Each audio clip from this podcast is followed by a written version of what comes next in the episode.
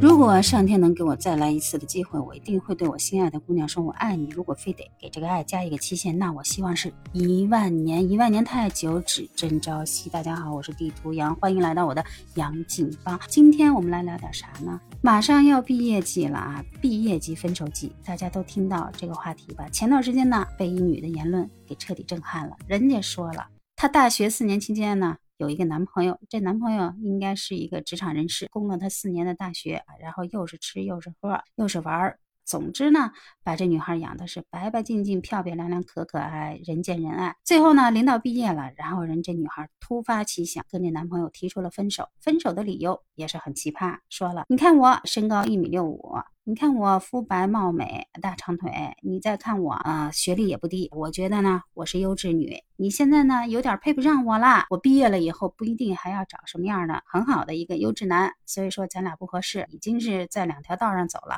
所以呢我们分手吧。看这分手理由真是让人气死啊。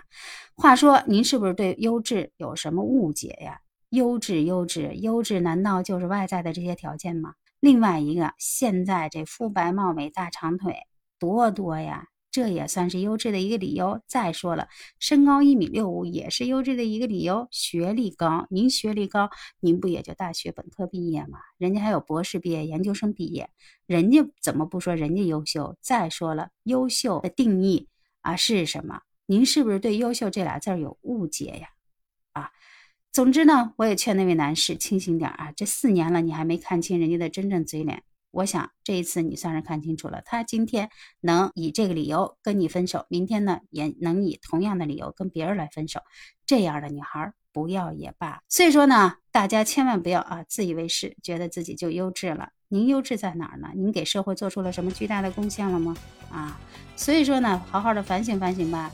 这纯粹就是没遭过社会毒打的一个傻白甜吧。如果您喜欢地图羊的杨劲帮，欢迎您在节目下方留言评论加点赞关注要5星好评哦。好了，这期的节目就到这儿，我们下期见。